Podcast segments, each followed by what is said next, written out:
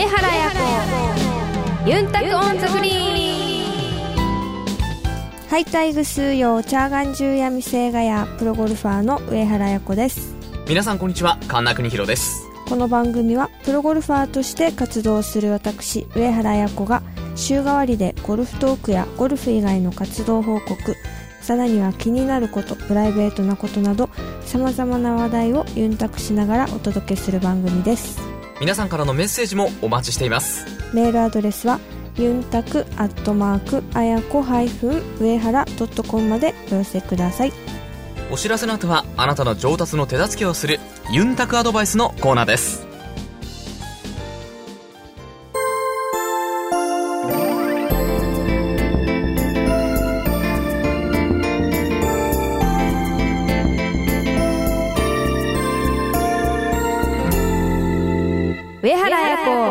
ユンタクオンザグリーン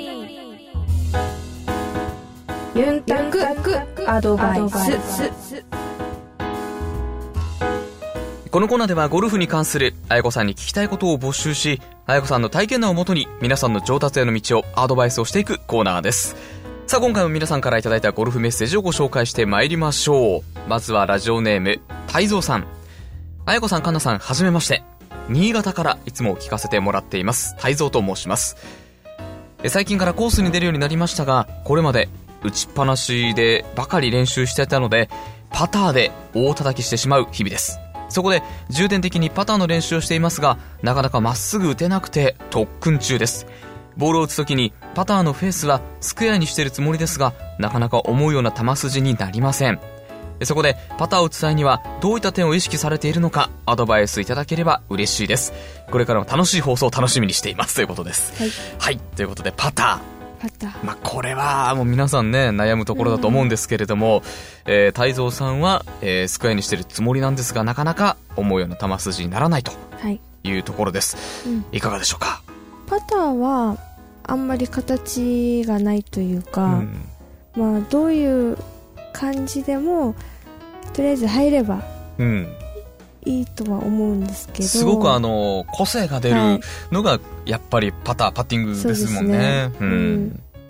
まあ、ただ綾子さんがはい。意識している部分というのはどういうところですか？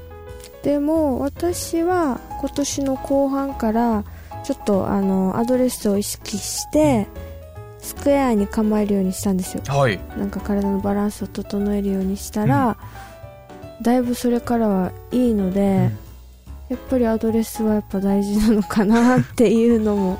まあ、やっぱりその自分のリズムそしてどこにこう自分なりのポイントを置くかっていうところに、パッティングはまああの細かいところですからね、うん。うん。早くそれを見つけることがやっぱりメインになるんですかね。ですかね、うん。あとはやっぱり毎回あのいいストロークするためにも、まあ、もしかしたらそういう基礎基本的なうんこうアドレスっていうのはもしかしたら大事になるのかもしれないです。やはりここはあの十分あの練習を積んで基本的な部分ですのでねそこを意識して、えぜひやってみてうんください、なんかあのですね私も、はい。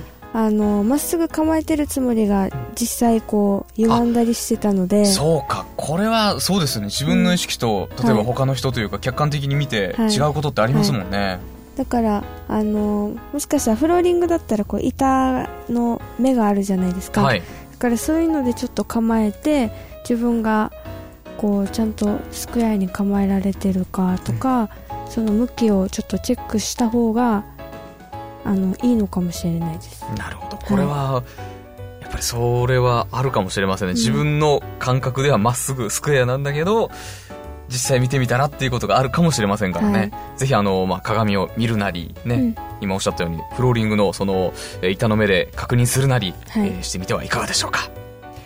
さあ続いて参りましょう。続いてはこちらラジオネーム、えーピーナッピさん。あやこさんかんなさんこんにちは。私はゴルフを始めて3週間ぐらいの初心者なのですがスイングが安定せず悩んでいます。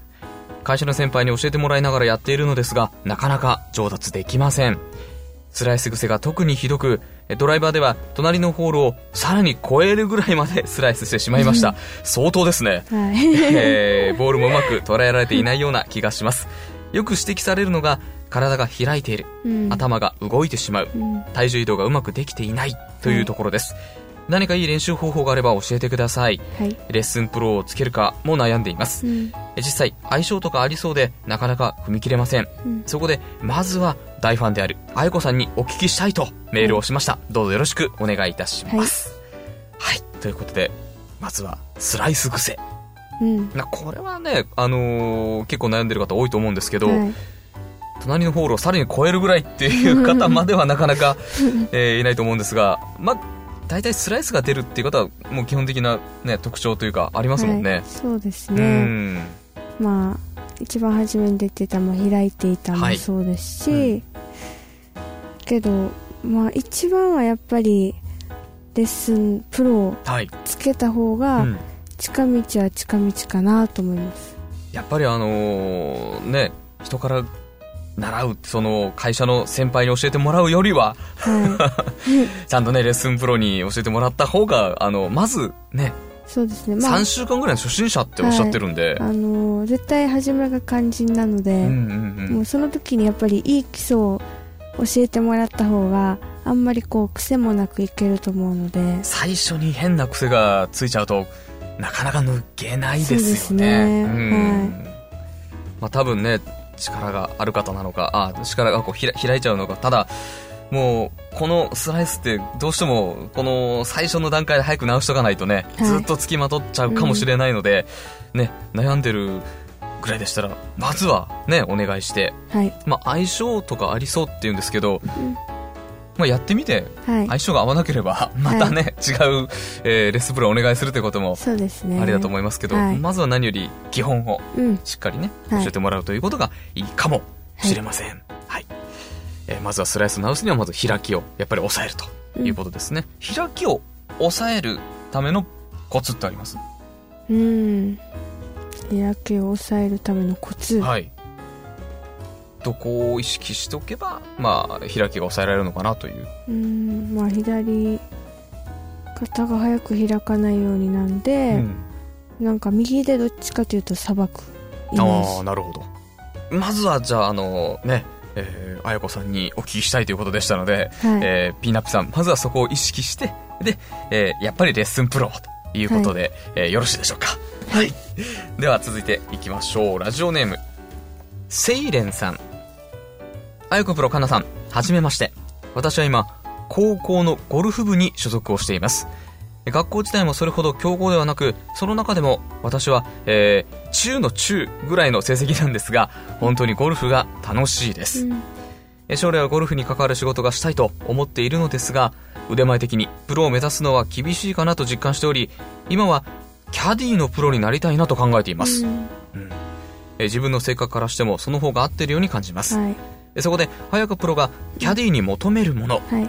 的確なアドバイスや状況判断ができるものがあればもちろん、はい。え精神的にもはい。こういった人だと安心して背中を任せられるというものがあれば教えてください、はい。えいつか綾子プロのバッグが担げるようにはい。なるまで頑張りたいですと。はい。いうことで、あの、まあ、これはうん。すごくいいことだと思うんですよ。はい。まあ、みんながみんなその選手を目指すのではなく、はいえーキャディーのプロになりたい。うん。うん、すごくね、素晴らしいことだと思うんですが、うん。はい。えー、あやこさんがうん。キャディーに求めるもの、はい。まあ、的確なアドバイス、そして状況判断っていうのはまあもちろんだということなんですが、はい。えー、セイリアンさんがおっしゃってる、精神的にもこういった人だと安心だと。はい。いうのはどういうところなんでしょまああんまりこう、うん。キャディーさんうがはい。出しゃばりすぎない。うんうんうんうん。なんかやっぱりあの決めるのはやっぱあくまでも選手なので、はい。あの情報はそりゃたくさんあのくれるキャディさんの方がもちろんいいんで、うん。たくさんもらうんですけど、はい。その中で、まあ、選手が最後は、まあうん。あのキャディさんとも話し合ってじゃあこれって決めるので、うん。あんまりこう押し付けないキャディさんがいいっていうのと、はい。でもやっぱ言う時ははっきり言う人がいいんですよ、うんうん。例えばだいぶ前に、はい。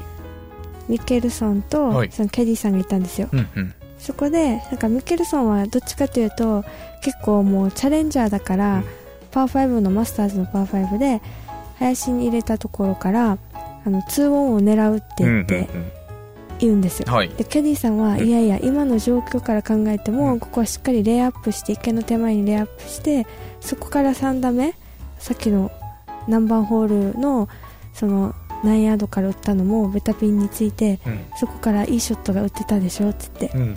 だからそれで行った方がいいって言って、こういろいろアドバイスするんですけど、はい。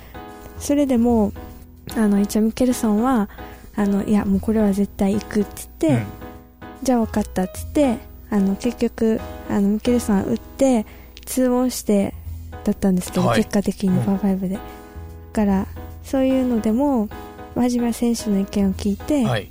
だけどキャディさんが、うんあのさ前のホールではこうだったよねって、うんここはそこまでリスク小必要ないんじゃないって話をして2人で話をするけどでもじゃあ最後はキャディさんが後押しするっていうかなるほど。あのそうだねなんか君が言ってるのは正しいよみたいな感じで、うんそれで行こうってもう否定もしなくあ意味わかります？あわかります。あの、自分のはい。意見というか考えもしっかりありつつ、はい。で、最終的にはその選手の意見を尊重するというか、はい、まあ、しっかり後押しできるような、うん。えーまあ、ここで、まあ、変にこう、喧嘩しちゃってもね、うん。また集中力が乱れますし、そのあたりはその、えー状況を読むというか、まあ、あくまでそのキャディーとしてのね、うん。えー役割というのをしっかりこうできる方が、やっぱり向いてるということになるんですかね。そうですね。あくまでね、おっしゃってましたけど、その最終的な判断は選手がはい、することですから、うん。たまに、ね、なんか、仲悪いのかなっていうの人もなんか、たまに見かけますけど、はい。基本的にはそうやって、まあ、唯一アドバイスというか、ね、こうやって、あの、相談ができる、えーのが、まあ、キャディーになるわけで、まあ、あくまでそこはね、うまくこう、状況判断というか、空気も読みつつ、冷静な、えー自分の意見も言いつつ、さらに、選手の意見も尊重できる。キャディーって難しいですね。うん、と思います。あとはなんか、やっぱりいろいろ情報をはい。事前に調べてくれるキャディーさんが本当にいいので、うんなんかグリーン転がしてても、はい。自分の見た目と違う、うんこう錯覚を起こしてしまうところが何箇所か絶対こうなんていうんですか落とし穴みたいのがあるので、それを的確にこうちゃんと見えるかはい。っていうのもポイントだと思いますし、うん。例えばこのホールはなんか思ったより飛ばないんだよねっていうので、ちょっとなんていうんですかねこのコースの癖を早く感じられるかとかなるほど。あとは、まあここのホールはなんか他のホールと違ってすごい風を感じててもあんまり影響がないんだなとか、うんそれもそのコースの癖を知ることの一つにはなるんですけど、うん。まあ、風だったりグリーンの形状だったり、はい。いまあ、いろんな面でそういう感じ取れるかだったりあとはまあ風が毎回一定方向から吹くってことはやっぱないので、ん。3日間4日間はい。トーナメントやる中で、あとはまあ練習日はすっごいいい天気だったけど初日はすっごい雨が降ってとか、いろいろコンディションも変わるじゃないですかはい。だから全ての状況を判断した上でじゃあもしこっちから風が吹いたらいつもはドライバーで行くんだけどちょっとスプーンでレイアップしないとここの危険地帯があるなとかなんかそういうなるほど。なんか先を読むっていうか見えない未来を想定しながら練習ラウンドをちゃんと行ってうん。こういいその時その時に合わせて選手にこういいアドバイスをなんかその場でできるかっていうのがやっぱりキャディさんこれはあの、想像力のある方じゃないと務まらないかもしれませんね。うんまあ、情報はもちろんですし、はい状況判断、さらには想像力。うんキャディはこれは、あ でもあれですよ選手も一緒ですよやっぱり、はいその時のその時ひらめけるかあことう練習ラウンドでいいこう練習を、うんいろんなことを想定していい練習をできるかこう、一緒になってこう、戦えるかっていうのが多分、ね、重要なポイントになるかもしれませんね。うんなるほど。えっと、キャディさん大変です。だけどなんかこうやって頑張りたいってうん。言ってる言ってくれてではい。しかもいつかはこう私のバッグも担ぎたいってうん。聞くと嬉しいですよね。ぜひお願いしたい。けど性格的にね、こう、もうキャディーに向いてるっていうより、もう高校で思ってるわけですから、はい。多分あの、うん。いろいろ勉強するのも好きなんでしょうね。でしょうね、うん。しかもなんかこうキャディーに対してもうん。すごくいろいろ情報を入れて、うんあの極めたいっていうのはい。がすごい伝わってくるから、うん。すごいなんか嬉しいですよね。もうどんどんどんその向上心をそのまま持ってね、はい、えーキャディーの、まあ、キャディーの、まあ、プロっていう形でもね、うん。ぜひ、はい。えー頑張って、ぜひ本当に、えーいつかは愛子さんのバッグが稼げるように、うん、ね。でも向上心あったら本当に伸びますからね絶対に。うん。特にもう、やっぱ、始めた頃、こう、一番こう、最初の段階ってね、いろんなこと吸収できますからね。うん。で、これはずっと持ち続けてはい。いっていただきたいなとうん。思っております。高校生ですから。はい、でもプロのそのキャディーのプロの世界入ったとしても、はい。なんかその心は忘れないでほしいですね。そうですね、うん。ああものーうキャディプロキャディになったからってこうなんかでーんってするというよりは、じゃあ今いるベテランのプロキャディさんよりも絶対自分があの上のレベルまでうん。行くんだっていう感じの気持ちは持ってもらいたいな。あの人間ってこう年を重ねていつかこう例えば体力が落ちてくるってことはありますけどその向上心っていうのはいくつになってもね持ち続ければなくならないものですからね、うん。ぜひあのその気持ちを、い。姿勢をずっと続けていただければなと思います。さあ、えー、続いて。いきましょうか、はい。ラジオネーム坪井さん。あやこさんかんなさんこんにちは。いつも楽しくためになる番組ありがとうございます。今日はぜひアドバイスがいただきたいなと思ってメールをしています。スイングについてなのですがテイクバックで右膝が外に開かないように意識をしています。しかし不器用なため右膝が開かないよう意識しすぎてテイクバックで左膝が前に出て結果として左肩が下がってしまいその結果、ダフります、うん。うん。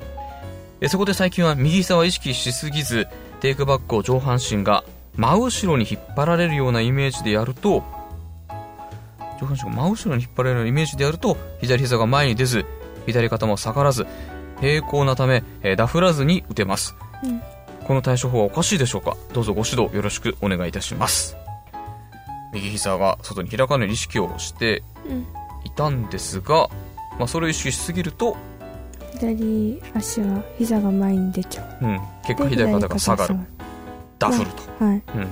まあ多分それは多分やりすぎてなっうんちゃってると思うので、はい。しっかりやっぱ右のバックスイングで右の股関節には乗らないといけないので,、うん。でだけどあのその肩幅よりは右に据えしちゃうと、うんぱり、まあ、力があの抜けちゃうので、はい。しっかりたまらないので、あの自分のこうスタンス肩幅のスタンス幅であの体重移動をするうん。っていう心がけをされた方がいいと思うんですけどそのポイントが自分の肩幅のスタンスっていうポイントがないと、あの右が動くから、じゃあ左に残しすぎて左足が前に左肩が下がっちゃうじゃないですか。うんなるほど。そうですよね。だからそこのポイントだけは忘れないようにはい。肩幅のアドレスの幅で体重移動って考えると、右の股関節に乗せるためにはある程度はやっぱ右に乗らないとはい。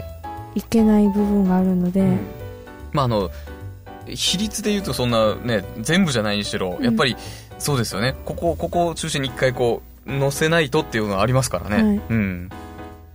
まあ、ただあのやりすぎてもまたずれちゃうと思いますのでそのやっぱり肩幅、はい。えーを基本にということになりますかね、はい。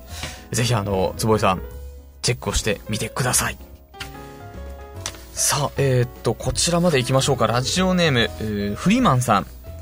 あやこさんかんなさんはじめまして、えー初めてお便りいたします私はゴルフ歴が2年ちょっとでスコアが、えー110前後です今までドライバーのアドレス時、えーボールは左かかとの延長線、えーすぐ横にヘッドをセットしスイングをしていましたヘッドスピード測定器を試す機会があったので、え試しにヘッドの位置を後方へずらし、まあ、スタンスの真ん中あたりですね。で、若干、えーハンドファースト気味に構えスイングをしたところ、ヘッドスピード、ミート率も良くなり、気持ちよくスイングができるようになりました。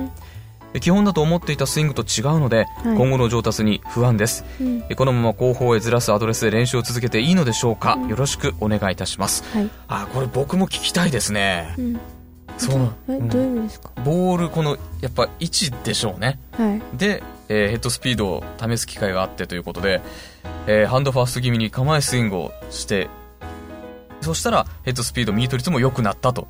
要するに、まあ、この、こういう感じのスイングということですよね。ボールを左にしたらってことですか？えっと、左かかとの延長線上。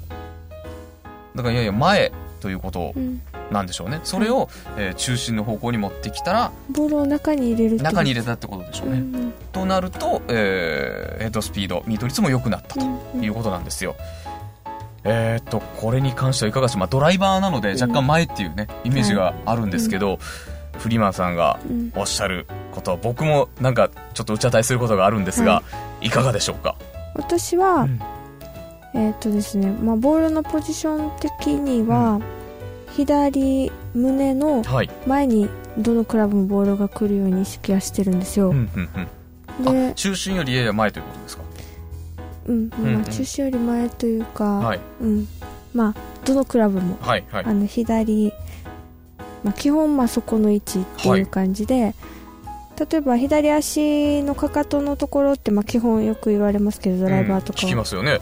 でそこにやって例えばスタンスがすっごい広く取っちゃうと、うんそれは左胸のところじゃなくなりますよね意味わかります？このスタンス幅でも、はい。左かかとの前同じところに置いたとしても、スタンスのその人のスタンスの幅ではい。左胸の前にボールがうん。来ないっていうのは意味わかんないですか？ええわかりますよ。わかります。その人のその構えによって、えー位置がこう変わってくるってことですもんね。はい、はいはい、わかりますわかスタンります。スが広い人は来ないじゃないですか、はい、わかりますスタ。ンス狭スイングしかったらた時にね。うん。あスイングした時じゃなくてアドレスであ、アドレスですか？はいスイングした時あ、えー広く取れば少しこのポジションがずれるということですね。はい、はい。だから、うん。あの左足のかかとの前っていう風にはい。してしまうと、もう基本それまあそれを言わよく言いますけど、うん。っていう風にしちゃうとそのスタンス幅で全然ボールの位置って変わってくるんですようん。だから、はい自分の基本としては左胸の前って思ってるんですよ いや、もうここが自分の中で基本のポジションということですね。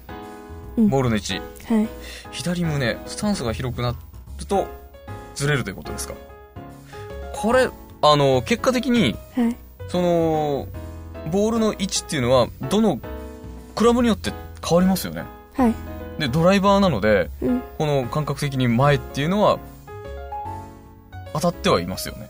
当たってはいるんですけど、はい えっと、はい構えるじゃないですか構えますね。これなんか長くなりそうですけど大丈夫ですか？構えますよね。えじゃあこれボールだとおお、して初めて、はい、はい、立ちました。はい。構えるじゃないですか構えましたはいで基本左足の前って言ったらこうなんですよはい。だけど、うんこのスタンスの幅の人とはい。もう極端にありますよはい。このスタンスの幅だったら、はい。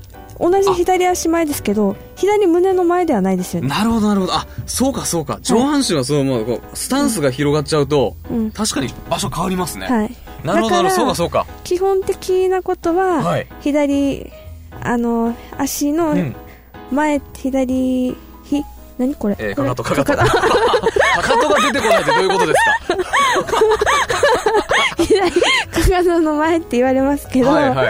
あのスタンス幅がみんなそれぞれ違うんで、うん。絶対ずれてくるんですよはい。だから私は左胸の前にボールがいつも送るようにしてますしたらずれないじゃないですか。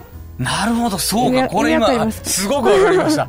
なるほど。ごいめんなさい、やでもラジ。オの前の方は絶対伝わってないんうん、今ですよね、僕もあの聞いてて うんって半分こうなんか探り探りだったんですけど、はい。今あの実際に見て分かりました。見たら全然違うじゃないですか。そうですね。皆さんもあのやってみたら分かると思うんですけどやっぱスタンスを広げると上半身はまあそのままなので位置が全然こう変わってきますね。うん。なるほど。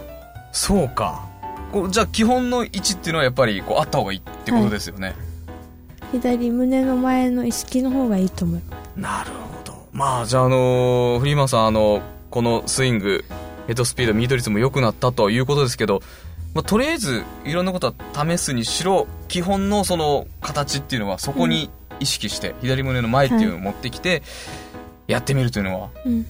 これはいいアドバイスだと思いますので、なるほど、そうか。これは僕もちょっと参考にはいさせて いただきます。はい。えーっと、フリマさんもぜひあの、試してみてください。そしてあの、結果もね、ぜひまたもう一度メッセージお待ちしております。はい。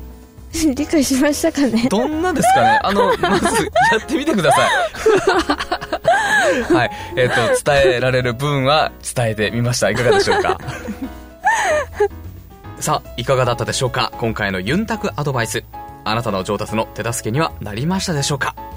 さて、次回はですね、重大なお知らせがあります。えー一体どういう内容なんでしょうか？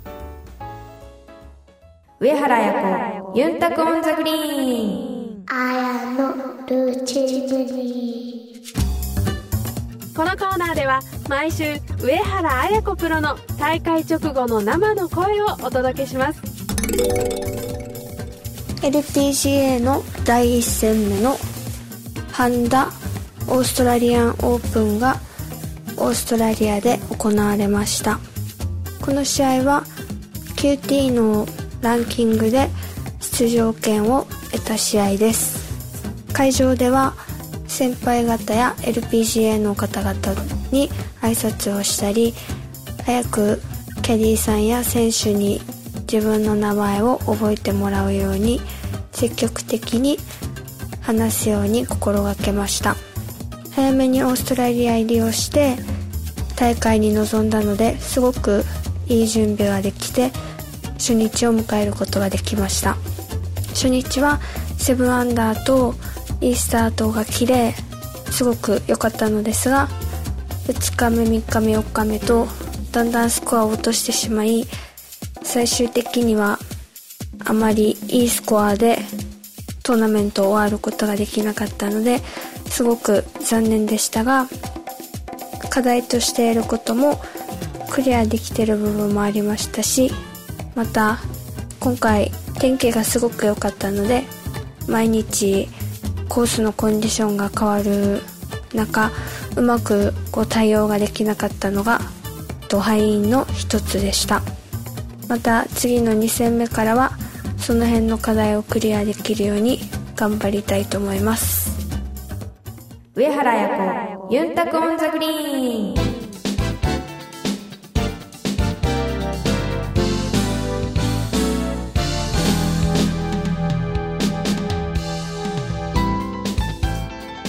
お届けしました。上原彩子ユンタクオンザグリーン。そろそろお別れの時間です次回は2月28日にお会いしましょう。お相手は上原彩子と神田邦弘でした。また。イチャイビラー